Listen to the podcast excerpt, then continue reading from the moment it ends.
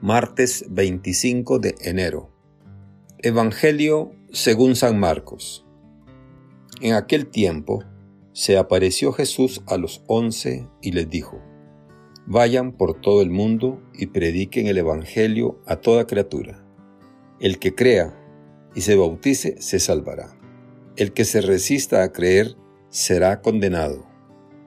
Estos son los milagros que acompañarán a los que hayan creído arrojarán demonios en mi nombre, hablarán lenguas nuevas, cogerán serpientes en sus manos, y si beben un veneno mortal, no les hará daño. Impondrán las manos a los enfermos, y éstos quedarán sanos. Palabra del Señor. Gloria a ti, Señor Jesús. Reflexión. Hermanas y hermanos, Hoy celebramos la fiesta de la conversión de San Pablo, el gran apóstol de los gentiles, y la liturgia nos recuerda el relato de su conversión. En la primera lectura, narrado por él mismo ante los judíos de Jerusalén.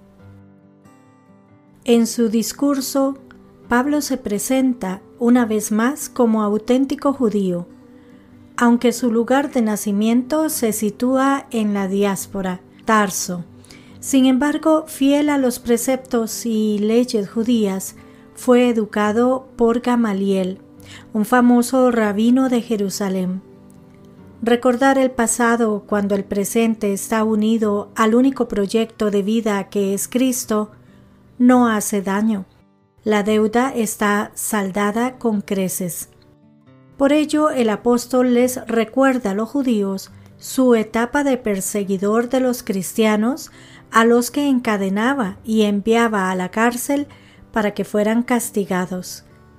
Y todo ello tenía un motivo, el celo por Dios. Pero en el camino de Damasco, el Señor Jesús le sale al encuentro y comienza el proceso de conversión. Estar en camino envuelto en luz cegadora, caer al suelo, puesto que es imposible resistirse a la luz y escuchar la voz que pone a Pablo ante su propia realidad, el desconocimiento de quien le habla y su disposición a escucharle. ¿Qué he de hacer, Señor? La respuesta es sencilla. Desandar el camino, volver atrás para iniciar una aventura diferente, regresar a Damasco de manera distinta, ciego, de la mano de otros, pero con nueva luz, la luz de Cristo.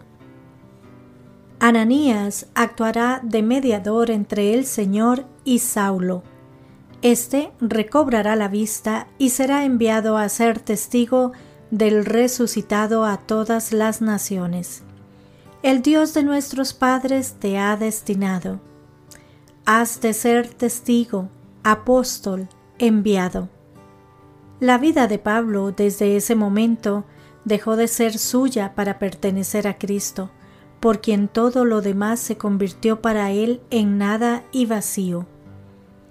Su entrega a Cristo fue absoluta, llegando a decir, vivo yo, pero no soy yo es Cristo quien vive en mí.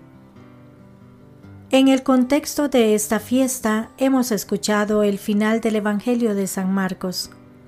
El relato narra la aparición de Jesús a los once apóstoles y el envío de estos a anunciar el Evangelio a todo el mundo. Jesús ha cumplido su misión.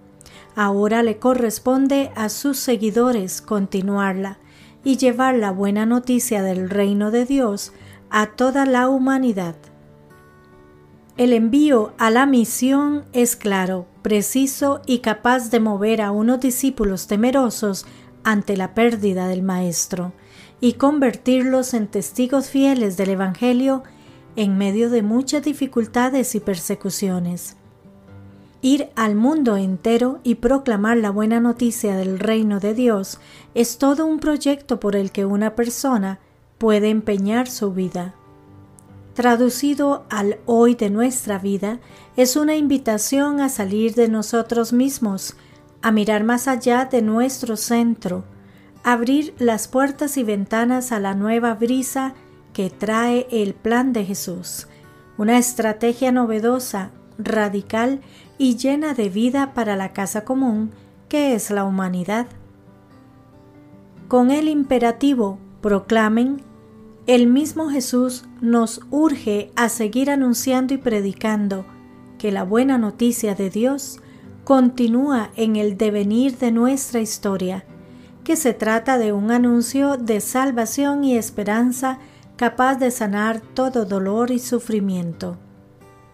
Quien crea, quien llegue a la fe, quienes se sientan comprometidos en sus búsquedas, como le sucedió a San Pablo, serán capaces de desterrar el pecado de su vida, de acercarse a todo ser humano de cualquier raza o nación, sin sentirse frenados por las barreras de la incomprensión.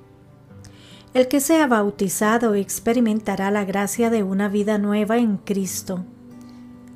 La fe en Jesús resucitado es capaz de transformar la realidad de todo creyente, de dinamizar nuestra existencia hacia un horizonte cargado de sentido. En definitiva, es dejar de perseguir a aquel que ya nos ha alcanzado. El Evangelio de hoy nos recuerda la misión que tenemos todos los cristianos y cristianas. Y la fiesta que celebramos nos recuerda que es posible realizar esa misión, que encontrarse con Cristo y conocerle de verdad, como lo hizo San Pablo, nos lleva inevitablemente a consagrar nuestra vida a, a, Él y a llevar su Evangelio a todas las personas. Que Dios les bendiga y les proteja.